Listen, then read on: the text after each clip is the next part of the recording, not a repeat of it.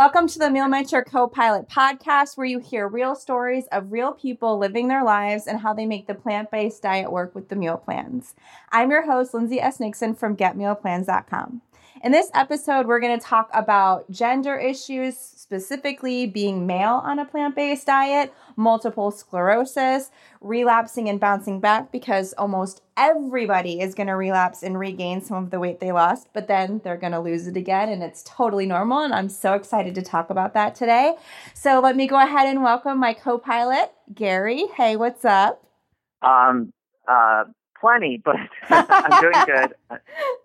That's I'm doing good. good. So Gary, if you're not familiar with him, which I don't know how you're not, because he's so active in our member community, and everyone loves Gary, especially me. Everyone at HQ is so jealous and talking to you today. But for those who aren't don't know you or maybe don't know your history, why don't you kind of tell us how you came to the plant-based diet? Oh, okay, sure. I grew up basically in Chicago, and I remember like my favorite food there's this restaurant called Tecalitlan, and they would have these al pastor burritos with added cheese, avocado, and sour cream. I think they're like, you know, 15,000 calories and sounds like it. And uh, they were delicious. And, you know, after grad school, I kind of, I, you know, I bulked, I bulked up. I worked as a bouncer at this bar called the Rainbow Club in Chicago for about like six years. And, you know, I, I kind of became a big guy. And I think like my peak probably I weighed about 250 or 260.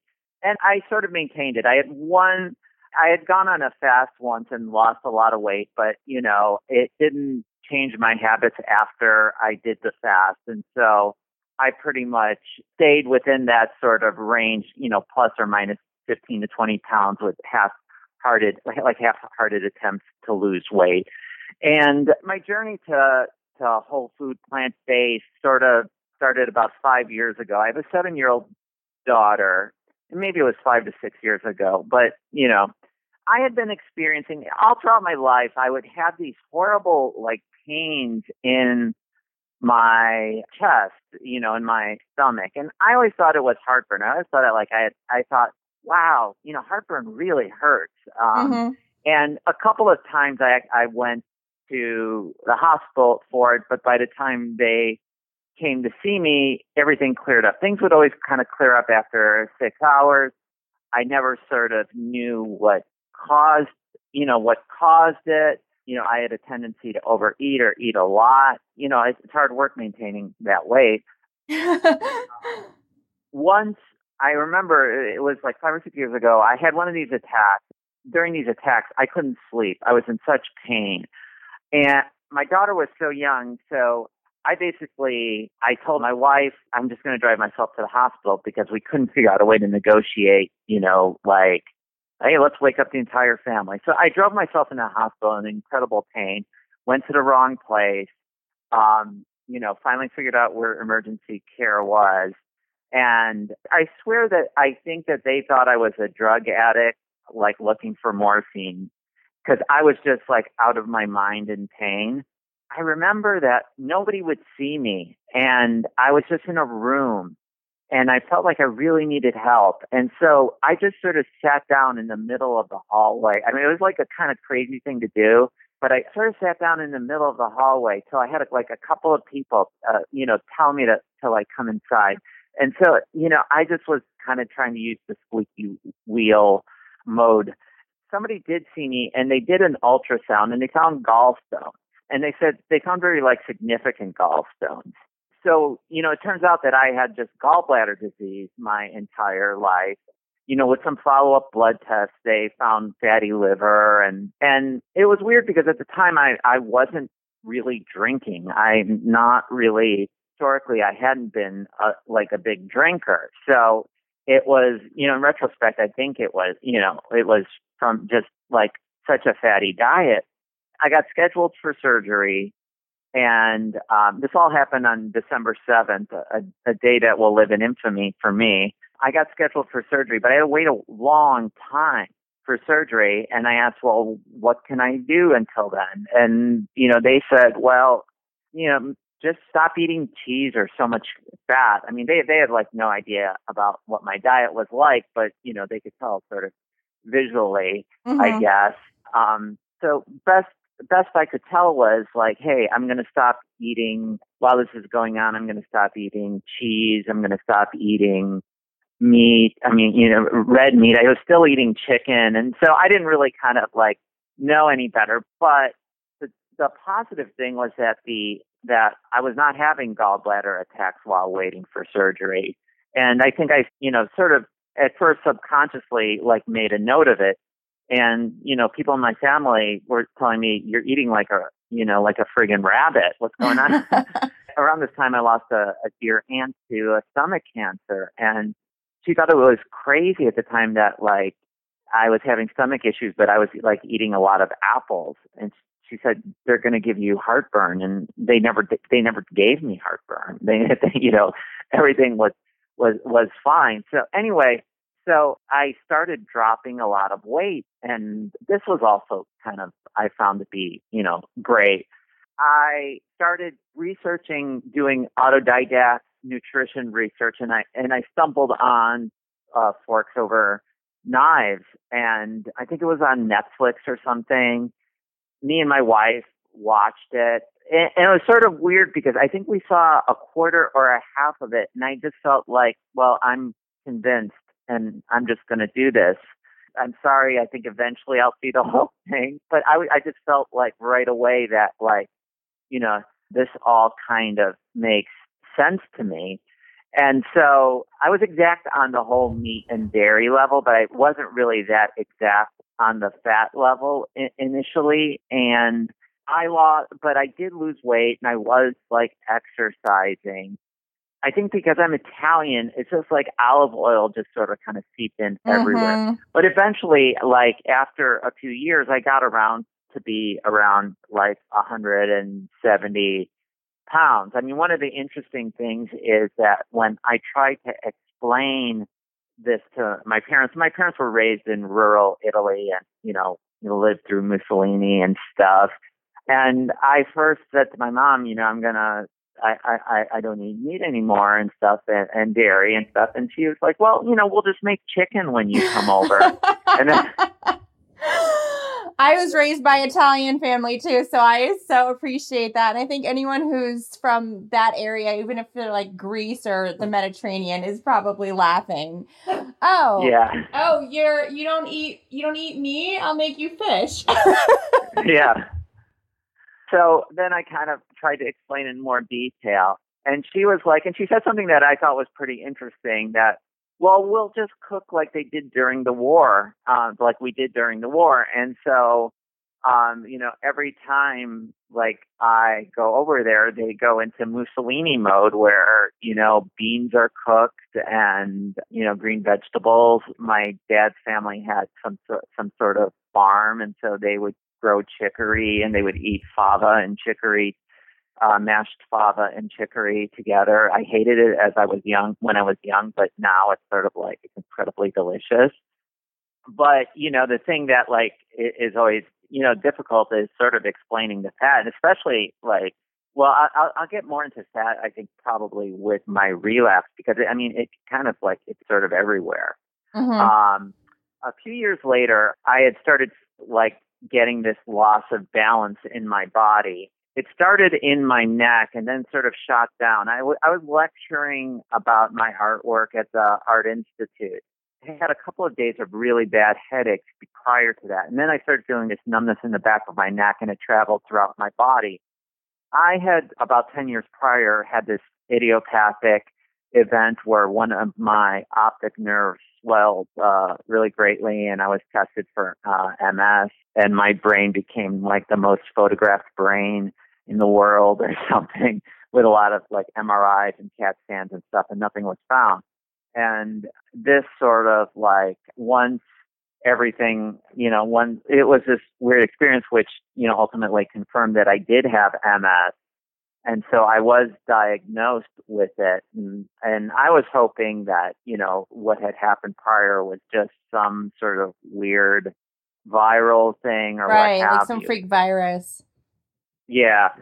but you know, and I and then the new thing I was like hoping, well, maybe it's a pinched nerve or something like that. Mm-hmm. So anyway, there was this year period like after my MS diagnosis where I, you know, started drinking a lot and eating vegan junk food, chips, anything that was oily, anything that could kind of satisfy me.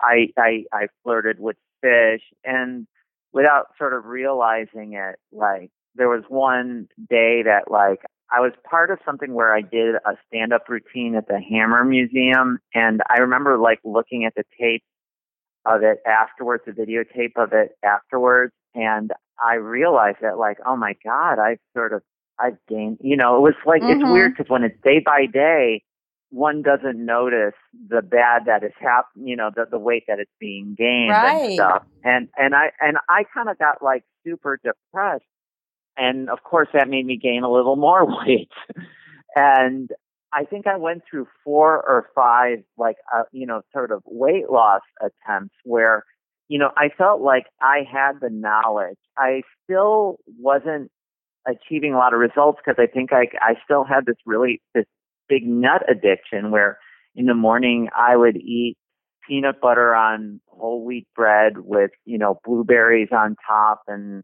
of course it was really delicious but like i'm sure i was packing you know i was thinking well and just using two tablespoons of peanut butter but like i was probably doing more and i was eating a lot of nuts and i wasn't being careful about trying to like avoid oil when cooking and all this stuff. So i kind of like went through all these sort of kind of variations like like oh i'll just put peanut butter on apple slices instead of instead of the bread And, you know i was basically trying to trying to bargain away trying to bargain away my nut addiction you know trying to like kind of like keep my nut addiction and trying to figure out some formula where I could maintain it. But then like I, I, I just sort of realized that and I, and then I like I tried PB two, um, which although I, I don't think is a really like long term good strategy personally. I mean, you know, um I suddenly s- saw result results. I was having like a banana, you know, frozen bananas with PB2 in the morning for breakfast, which was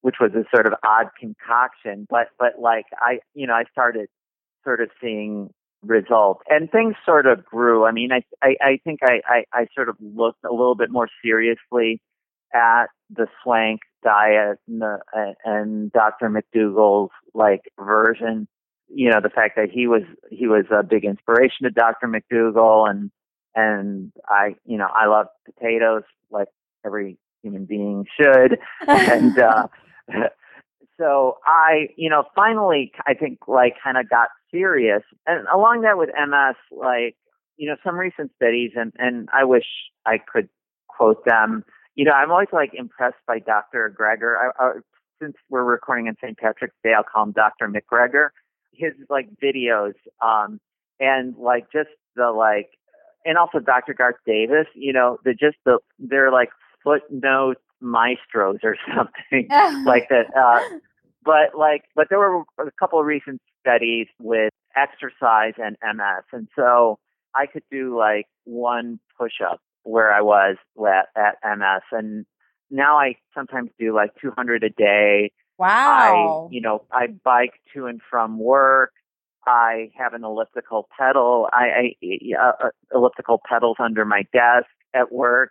And so my main approach towards combating the, the disease is I eat plans and I, you know, I, and we follow the meal mentor dinners, try to move my ass and try to be strong. and, you know, I think that that kind of gives me the best possible scenario. I mean, I feel a lot better. I mean, I feel so much better now than I than I ever have in my life because even like before I knew I had MS and even before my initial attack of MS, I'm you know, I'm much more fit and in the meantime I, you know, I don't weigh myself. I have this sort of weird like as soon as I get on the scale the first time, I sort of get obsessed and and do it multiple times a day and so I kind of just use my sort of belt loop as as my sort of as my guide towards you know, if, you know, towards how I'm doing. And at my thinnest before my relapse, I was at the fifth notch and now I'm at the seventh notch. And so I think I probably weigh around 160 pounds or so. And, you know, eventually I'll probably find the courage to like actually kind of get on the scale and do it once a week because I, I feel like I'm in maintenance mode. That that's sort of another thing. I mean, it's it's funny how like so much so many emotions are around weight and stuff like that. And I, mm-hmm. I think that like one of the things that like I've always known that it's been like a sort of a, like a huge battlefield for women, and I don't mean that in terms of just. I basically mean culturally. I mean, I right. I, I think that like it's not that women have have you know weight issues but it definitely is like uh, the scale and we see that with the members all the time and it's really become a movement within the meal mentor community to do non-scale victories like your belt or the way things fit because the scale it's just one tool and it certainly can be helpful but for a lot of people it's not and it's very yeah. emotionally i mean it it emotionally upsets me if i get on the scale and it's not what I'm expecting. It will ruin my day. And I wish it didn't, but I've just come to say, okay, well, I have to accept that's how it influences me. And so I need to find other ways. Yeah, exactly. You know, scales have such flux and right. uh, everybody should know that who doesn't already know that. And you know, uh, you know, there's but you so can know that and still upset you, which is my case. Like I know, yeah, like yeah. I know that it's not yeah. perfect, accurate, and it's not saying so many other things like "Did I poop today?" But it still takes me down, man. Even though I know. yeah, and it's interesting because I think that like women like get judged no matter what weight they are. I mean, that is true. there is no matter what weight they they are there seems to be no escape. Almost like it sort of creeps me out when when strangers feel free to touch pregnant women's uh, bellies. Oh, yeah. Mm-hmm. I mean, and but to me that's sort of like that kind of talks about the sort of like fact that women's bodies are are sort of assumed to be public and mm-hmm. and and there's this assumption that they're open to judgment and ridicule by strangers. And this is really sort of problematic. If you're male, however, the only time you get judged on your body is if you are within the normal BMI range or skinnier. I mean, I um this is sort of like one of the interesting things to me is like because I had never sort of experienced it before in my life that, you know, people telling me I'm too skinny, people telling me, oh, stop, you know, you should stop losing weight. And I remember when I weighed 200 pounds, people were telling me I was too skinny. I'm 5'11 and and you know 200 may be like average what people my height and who are male weigh but it isn't necessarily like ideal unless one is really muscular and uh you know i'm i'm not really muscular. I mean I, I i feel like i'm i'm physically fit but i didn't you know i don't like produce show muscles with you know protein powders and stuff like that. I don't you know that's not that's not my that's not my thing. It's not my interest. Also, like, I think it's actually like cooking is very interesting because men barbecue. The only way it's safe for a male to cook without being sort of defeminized is to barbecue, which I find sort of like interesting because that there is a sort of association with the kill, the hunt, etc., mm-hmm. and and and and maleness it's sort of weird. I mean, it, I find it odd that there has to be this sort of other form, this other ritual of cooking in order to make it acceptable for men to cook. It has to, there has to be this sort of, these things in order to make it, to make it acceptable for the male gender to cook culturally. I love that you brought questioned. that up. I, I just had a very real instance of that where we had a bunch of friends over, most of whom were omnivores and our one friend was just like boasting about like, yeah, I can grill. Like he just kept going on and on and how he was so great at grilling or whatever. And so then he like went and, and grilled food. And I was having a conversation with another male at the party, and he said it joking, but it's it, it we a lot of things that we say joking we actually mean. We just don't want to set ourselves up for vulnerability. But the male friend said to me, "Excuse me, I need to go stand by the girl since I'm male." And he, like I said, he meant it to be joking, but it was so true. And now hearing you say this, I'm like, oh, right. That's society. Yeah. and it's funny because it's assumed that also that I have knowledge that I should be ready and prepared to take over right. whenever I'm at like an omnivorous party, which you know most of the parties I go to are. Yeah, you know it's it's sort of hilarious because it's so it's pretty contrived, and yet yet it's so like accepted that it seems like natural, like so many other things around gender. But you know, I've been called the vegetable queen. I it's you know I I've been referred to as having a vagina.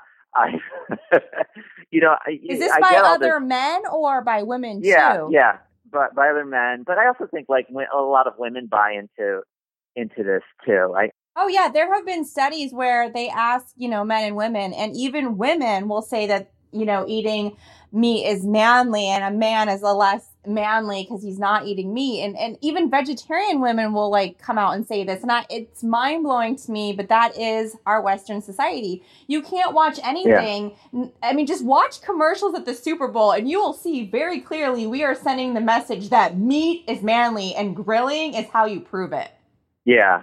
Yeah it's interesting because none of these men would go like hunt an animal without a tool. I mean, right. like, I feel that like if you're actually like if you're in this do or die contest with the animal, you know, bring your game, just bring your hands and see if you can accomplish anything. Right. Yeah. um, you know, there's this there's this video on YouTube of this deer kicking the ass out of a hunter, and like as much as I am unviolent, it's sort of like I'm sort of just really like thinking this deer has every right. Mm-hmm. Um, you know, I'm I'm not like I'm not such a promoter of the human species as being superior to others. I think elephants are incredible animals that deserve such respect. I don't know. It's it's just it's it's it's a crazy it's it's a crazy system to me. I had a similar experience with the deer when I was in Spain and they still have bullfights, which makes me so upset. Obviously, I, I was not going to go to one, and I too try to be nonviolent. But when I was there, um, the bullfighter basically lost. The bull, I don't know if he killed or he seriously injured the bull tamer person or whatever. And I heard about it because obviously it was making the news and stuff there. And for a moment, I was like, yeah, go bull. And then I was like, wait, I shouldn't be cheering at all. But I, that's how I right. felt. I'm like, you do all these horrible things to this animal, and then it turned around and attacked you. And it was in its right. Yeah, yeah. I had the exact same feeling as you watching that deer video. And then I was like, wait, I shouldn't yeah. be happy about any kind of violence. But I, that's how I felt as well. Like the people yeah. who climb into zoo cages and then that, you know, animal mauls them. You're like, really? You're surprised? yeah. I'm not the first person to say this, but when we take a child to see sort of like farms or something, you know, we take children to, to like orchards, but we never take children to slaughterhouses. Right. And, you know, the killing of animals, the way it's sort of done industrially, I mean, I wish I was had an armload of, of facts and etc. But like the the warehousing and the killing and even the birth of animals, it's horrific. And and ironically, like I didn't come to this way of sort of eating with with an excessive sense of compassion towards animals. I mean, I I I, I like them and and stuff like that beforehand, but I think through this way of eating, it's kind of opened my eyes and it sort of has estranged me towards the the fact that like I mean, and makes me conscious like you know somebody's like talking about like bacon on donuts. They're like clumps of a pig's butt on a donut. I mean, right, just like right. I've often wondered if we called it what it really was, if it would still be desirable. Yeah, yeah, and it's interesting that like that that chicken is the only thing that maintains its name. it that's true. Or, yeah, or that's sometimes. so true. Yeah, if anybody's ever spent any time with a pig, they're like amazing. Oh, they're, they're so smart. Amazing. They're amazing. Yeah. yeah. They're so smart. They're smarter than dogs. They can play video games. Pigs are incredible animals. They're so Yeah. Oh. Yeah. If you can go to a sanctuary and meet a pig, go meet a pig. It'll it'll change yeah. everything for you.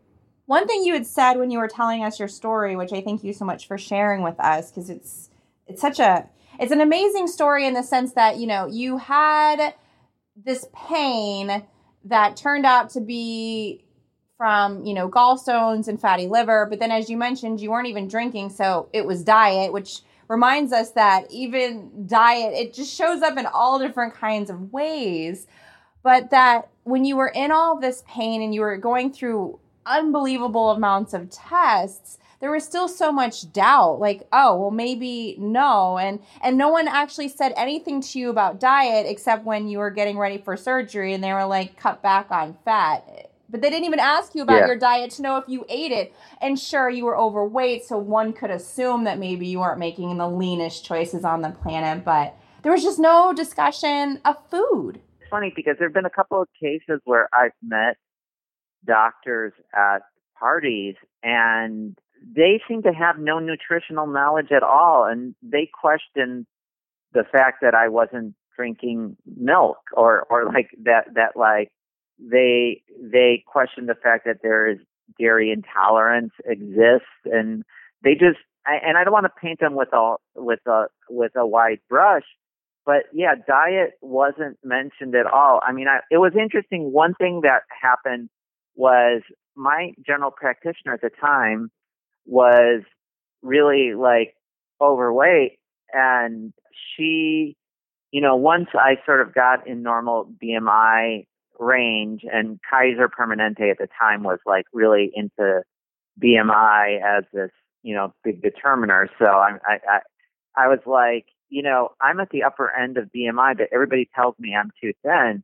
And she said no everybody's you know everybody's fat. You just uh, and, and, I hate using that term. I, I, I don't mean that to be uh, like. Right. Yeah. Anyways, yeah. Uh, and she's right. I mean, I think that we're so used to seeing heavier people that people look at me and think that I'm underweight, although I don't really feel underweight. I feel great in my body, which, you know, has never happened before. And I remember right before gay marriage came to pass, this has nothing to do politically, ironically enough, but like there was these two photos that somebody shared on Facebook of protesters against interracial marriage in the I don't know 50s or 60s, and then protesters against gay uh, gay marriage in 2014 or whatever.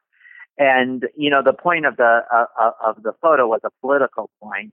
Mm-hmm. I think that, I remember you know, this. yes it, and it was like about you know intolerance. But the the first thing I noticed was how much thinner the protesters were in the first photo, and how much larger the protesters were in the second photo. And it was it was really it was really sort of like amazing, you know, in terms of like we see what we're conditioned to see. Right. but like but because like I had I'm very, you know, sort of like I've been conscious of, of like America's growing weight issues that like, you know, of course I have a, a like a political point of view towards what I believe is tolerance, but that's not really the point I'm trying to make now. But like the thing, what the thing is, I was like seeing, I was just sort of like, it was just this stark view of, of the weight gain that's happened and uh, you know in America and it, it was startling. It was it was just sort of startling to me that it kind of jumped off the page for me but probably didn't jump off the page for other people. I had um two actually very similar experiences. It was the same thing where and I agree that I think because obesity is an epidemic in this country I think something like over 40% of people now are, are obese or overweight but and, and it's also with children which is the saddest part of all but i had two things is one i and i didn't notice this but i had posted a picture there's at a San Francisco baseball stadium, there is a place where you can get vegan hot dogs. And you can get vegan hot dogs at most stadiums now, but this one booth only sold vegan stuff. And someone took a picture because the line was so long for the vegan hot dogs. And so the point of the picture was to be like, look how awesome this is that there's all these people in line for the vegan hot dogs. Well, next to the vegan hot dog stand, of course, was the, you know, meat hot dog stand that also sold burgers and other things. And the first comment someone said when I posted this picture was, haha, look at how much thinner all the people are in the vegan hot dog stand compared to the people in the stand next to it. And I was like you, I'm like, oh, I don't want to judge or whatever. But it really was truly shocking how much physically larger. Yeah the other line was. I mean, it was truly shocking. And I was like, wow. Subsequently, I moved abroad and I actually spent a lot of time in Europe because my family lives there. They're stationed there with the military. But every mm-hmm. single time I come back to the United States, I am truly shocked. And that's not to say there aren't overweight people in Europe, but it's just not as common. And so for my first week, I I I'm surprised. And again, I'm trying not to judge and project because I don't want people to do that to me. But at the same time, I can't help but notice the obesity yeah. epidemic in front of me when I come home. Of course, within a month, I've forgotten about it and it's back to my normal. But I do think that because people comment, even when I was still not at a healthy BMI, people would tell me I was too thin. And I'm thinking, my doctor is still telling me that my BMI is not well, that I'm still, I still need to lose weight. But then people are telling me I'm too thin. But when everyone has a lot of weight to lose, someone who is 20 pounds overweight suddenly appears thin, even though they're not medically thin. Yeah, yeah. And I hear it now. I'm I happen to be very lean now, and people will be like, "Oh my god, you're so skinny," and I'm like, "But I I'm actually just perfectly square on every chart in the doctor's office." right. I'm not yeah. too thin. Too thin is starving. You can't people. win. Yeah, you can't win. No, I was. But what's funny, you had said this earlier that um, you know, no one really comments on men, and that's true. My husband's lost almost 70 pounds since becoming plant based and using the meal plans, and I and he will say this. No one has ever said anything. No one told him he was too thin. No one told him he was too fat. Now that he's really starting to get lean, occasionally people will be like, "You're too thin," and and he's not by any means. He's just smack in the middle of average. But no one ever yeah. comments. Whereas me, at every weight from 120 up to 160, I got comments too thin and too fat at each interval. Yeah, yeah, sure. so it's just like, well, uh. but one thing I um I did want to talk about a little bit more was MS, and Dr. McDougall actually does a ton of research on MS. So if you have MS or you know someone who does, Dr. McDougall does a lot of research. Dr. Greger, which I think you mentioned, also has all of his research on everything he does is unbelievable but he has a lot of great things for MS. And there are some resources. Are there any resources in specific that you found really helpful? Well, mostly Dr. McDougall, uh, the history of the Swank diet, Dr. Greger, um, who you've met, you know, both of whom you mentioned. I've also looked into OMS, which is overcoming multiple sclerosis, which is they're branched off the Swank, the the Swank approach, but I think they still promote sort of fish eating. Mm-hmm. Um, so I follow them for news, and and they have a lot of good information about MS and exercise. And uh, you know, I just don't follow the fish part. I uh, they they promote uh, having uh, flax oil. Uh, you know, when Swank did his uh, trials, he he would have people have a tablespoon of cod liver oil oh, in no, the morning, and I think, oh, yeah, yeah, no thanks.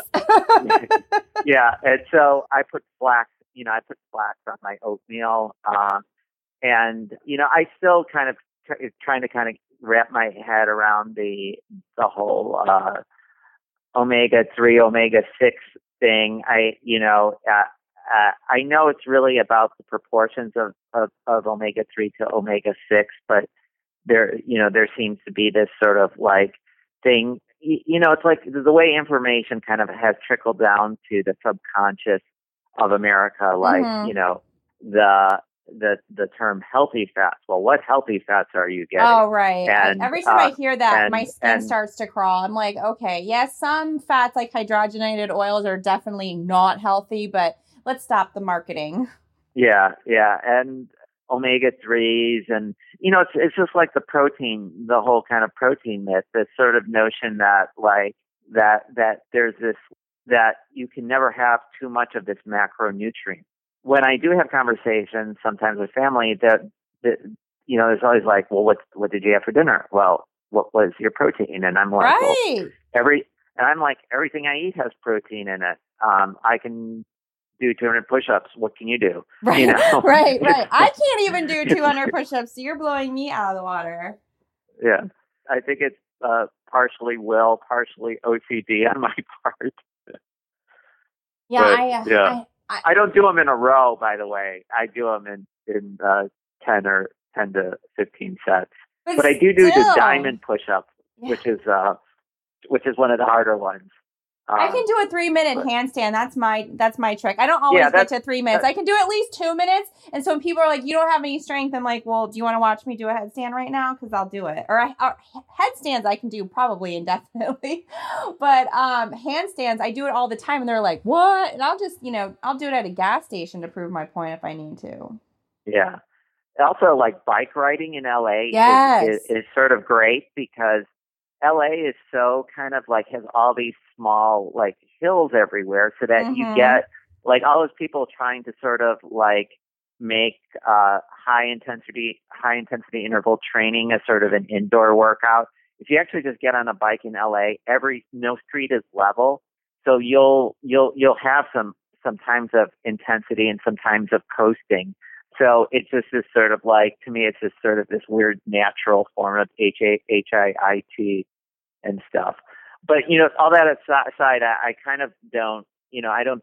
You know, I think that like the weight loss ha- has happened largely through diet and not ex. I mean, exercise for me is more about like MS and anxiety Mhm. than it is about like than it is about weight because like maybe I eat a couple extra potatoes, uh, a couple extra pieces pieces of fruit, or and carrots or whatever because of the exercise. Um, but I don't think I lose much from the. I mean, I I, I feel like I, I once I really made an effort to limit fat that that that that, that it's sort of like a switch happened in my body and I lost. You know, I I just kept losing. That was the same thing with myself and my husband too. And my husband has the same as you, as he really struggled with the nuts and peanut butter, and he was putting it on everything. And PB two also worked for him for a little while, but we realized ultimately it was better to just sort of get past this addictive nature to the fatty foods. And for me, people say that about me all the time. Oh, it must be because you do yoga or you walk all over the place. Because I do. I try to walk or ride a bike instead of driving because in LA, as you know, the traffic is awful and I'm scared I'm going to get killed. But um, but for me, what I always point out is I used to go to the gym every single day. I spent thousands and thousands on personal trainers, and I was still overweight. My BMI was still in the you know unhealthy range. So it clearly wasn't the exercise because I was exercising like a superstar and not losing weight. Now, the reason I even started yoga, I had lost most of my weight already, but I was dealing with I have very um, bad anxiety issues. I have chronic Yeah. insomnia. I, you know, was diagnosed with obsessive compulsive disorder, and so I started going to Yeah. yoga to try to. It was my therapy for those things. It was never about weight loss. It was like I need Yeah. to get better, like sort of like you with the MS. This is what I'm doing for this condition. It, it's the same as a Right. prescription. It wasn't, and and and, and sure, I'm sure it helps. Like you said, I can probably eat an extra potato or some carrots, but generally it wasn't the secret. It really was my diet. And it's easy to say, Yeah. oh, it's because she exercises. But when I was exercising, I wasn't thin. Right, right. Yeah, it's absolutely true. I mean, I know a lot of people who exercise a lot, and you know, it's just it doesn't, you know, and actually, kind of looping back to the whole male thing, uh, is interesting. The the term dad bod came came up like I think Yeah. about four or five months ago, and it was like this sort of like fetishization of of of a form of the male body where one does exercise but one still eats poorly so that there's like muscle under fat. So, you know, a lot of like dudes we see with these sort of big arms that aren't really that they have some muscle, but what what you're mostly seeing is probably this like layer of fat on top of a muscle. Right. Yeah, no, I see that all the time. it- and I'm like, I can tell you work out a lot. And you kind of have the shape, but you don't have the definition because there's no leanness, because there's like this like layer, this thermal layer on top of it. Yeah, yeah. Whenever I go back to Chicago, like I like I get so cold there. Oh, right. because, Yeah. like, uh huh. I say that all the time. Like, my... I don't have enough body fat. I'm cold. I need a blanket. Yeah, I've lost my interior parka. I know every time we go snowboarding, I like have to put on so many more layers now than I used to, which is good, but it's definitely yeah. But oh, and to kind of go back to like that layer of fat, and this happens to women a lot, and it, and definitely happens to me. Is women will try to spot train, like they don't like their thighs, and so they'll suddenly start doing all these leg exercises, only to find out that their legs got bigger, like their pants are tighter, and I'm like, it's because you're just increasing that muscle underneath the fat. You have to just lose the fat and it it is yeah. like so hard to accept that but that was that was definitely my reality. Yeah. oh boy. But yeah. before i let you go because it's been so fun having you i did want to um circle back to one thing you said was about how with your ms you're not taking it as like this death sentence. You're like i'm gonna exercise. I do 200 push-ups. I no it's not gonna hold me back. And i think that's what's so critical and i'm finally starting to hear it. Even doctors with with cancer patients are saying you have to have the attitude that i'm going to defeat this. This isn't going to hold me back. And my mom's best friend died when i was i think about 8 or 9 from ms and i remember it was just a different world back in the 80s where you found out you had it and then you didn't live much longer. And part of it is we knew so little and there weren't a lot of the medications. But i think that when people were told it was like you know go buy the rocking chair and just like rock away until the day comes. And yeah. I love that you have embraced this new age sort of like well i'll show you. Yeah and that's like without like me personally thank you. I really appreciate that because i think that is my attitude.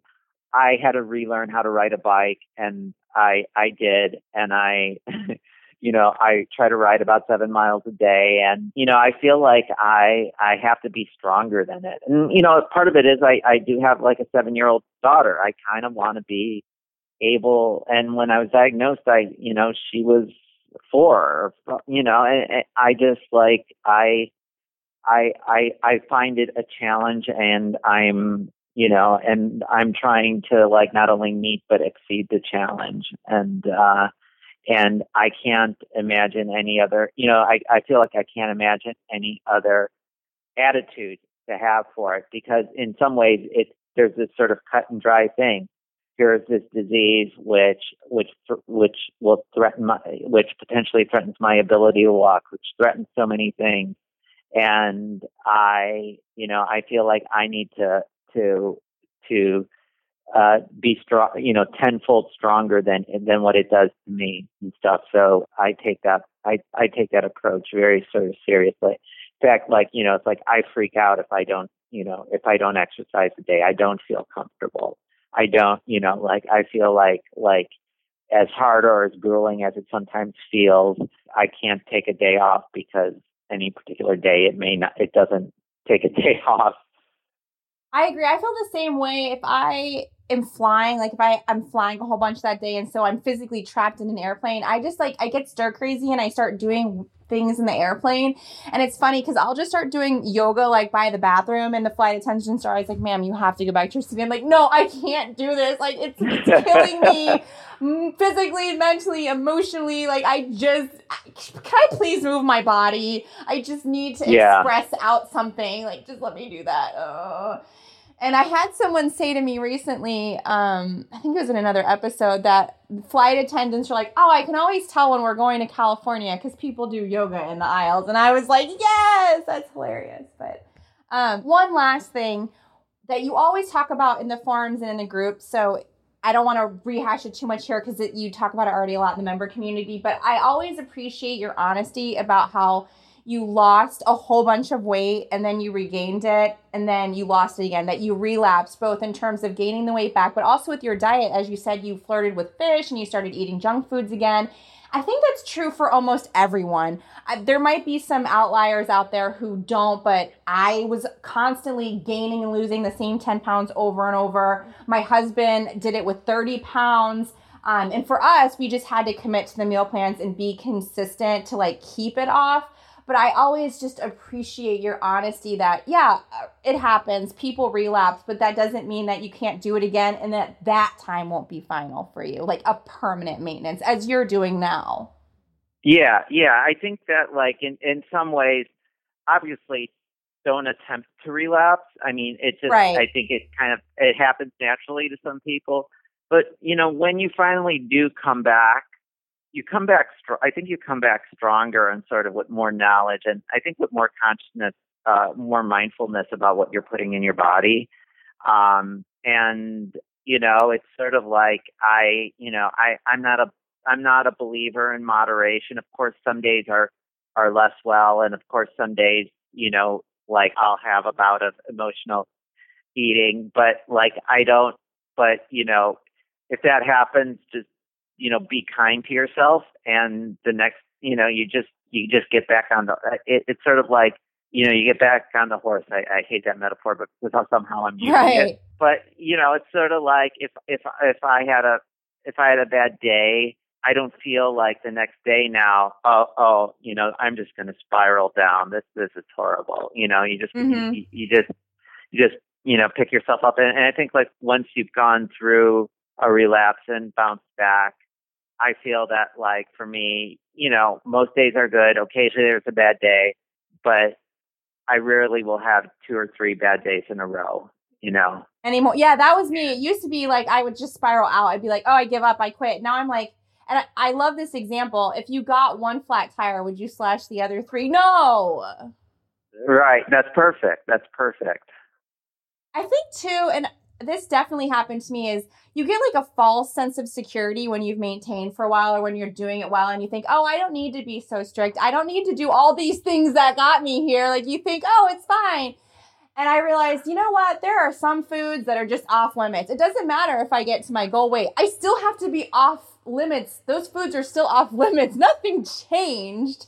I still Yeah. have to work every day at my, you know, mindful eating. I, Yeah. I'm not cured of my emotional eating and my overeating just because I'm not doing it as much and I seem to be more in control doesn't mean I can quit all these Yeah. strategies that gave me control. Yeah. And I think that's where relapsing happens is is that, you know, you Yeah. either you get tired of being but that's why I, I hope everyone listening, if you've maintained your weight, keep doing all the things that got you there. You can't Yeah. Let go of those things. You can't let go. Don't quit what's working for you. Oh, yeah. God. Yeah. Exactly. I mean, it's sort of weird because, like, I know I can't have, you know, it's like I can't have peanut butter Mhm. around, and I can't have a box of crackers around, Right. Oh, I'm the same way. whole wheat. Yeah, it's just like, you know, uh, I'll do something else, like when I have an MM soup, like, you know, I'll, I'll make a crisp, you know, like pita or tortilla. Uh, but like, if I were to buy like any sort of cracker box, it's gone. Right. you, know, have to know that I'll about have yours- one. yourself. Yeah. Yeah, you know, it's like I'll have one, and then you know, one more won't hurt, and then Right. you know, eventually, And one more won't hurt. Oh, that's that's not that big a deal. Oh, it- mm, and then the whole box is gone. Yeah, that's me with Yeah. so many things. I don't. I can't even buy chocolate. Like I can't even buy a bag of chocolate at Christmas. If I have to make something, I buy chocolate and then I give it away or I throw it away. I'm like, no, because Yeah. I, and I can't even hide it from myself because I know it's there somewhere. I'm gonna find it and eat it. yeah, yeah.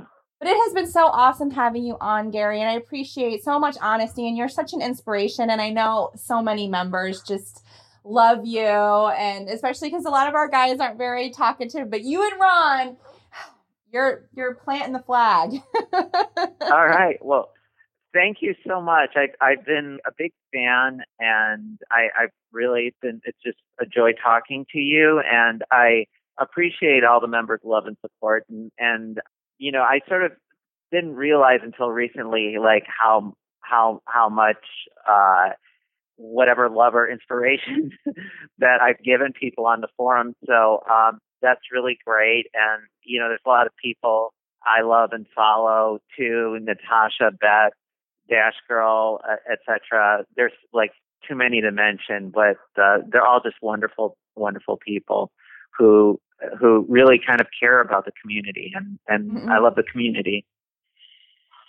Well, thanks so much. And thanks everyone for listening. Right. If you want to learn more and join us, visit getmealplans.com. A big thanks to my co pilot, Gary, for coming on today and sharing his story and his truth.